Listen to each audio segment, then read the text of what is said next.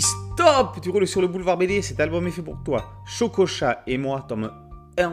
Hey, j'ai trouvé un humain Un soir de pluie battante, c'est en rentrant chez lui avec sa maman que Chococha repère un pauvre petit humain abandonné dans la rue dans un carton près des poubelles.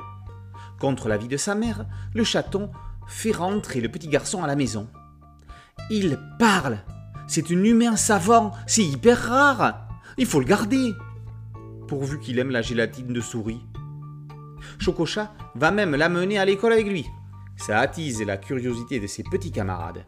Au fait, il n'a pas de prénom, ce petit garçon. Il faudrait peut-être lui en trouver un. Ou pas. Fort du succès de Migali, la gamine mi-humaine mi-araignée, Alexandre Arlen et Fabien Octolambert lancent une deuxième série tout aussi déjantée, Chococha et moi. Prenant le contre-pied d'un nombre incalculable de séries mettant en scène un gamin et son animal de compagnie, ils attribuent un humain de compagnie à un petit animal.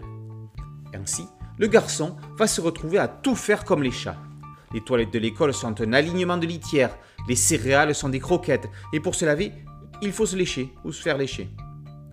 Alexandre Arlen s'est fait connaître avec Bloody Harry, parodie d'Harry Potter paru chez Jungle, dans un album garanti sans poil de chat, il scénarise une série justement poilante. Ce n'est pas la première incursion dans l'univers du poil du dessinateur Fabien Octolambert. Chez Flammarion, il a réalisé l'univers graphique des enquêtes au poil, entre autres. Rodés ensemble sur Migali, les auteurs nous servent une poêle et de gags pile poil ciblés pour les petits tout autant que pour l'écran.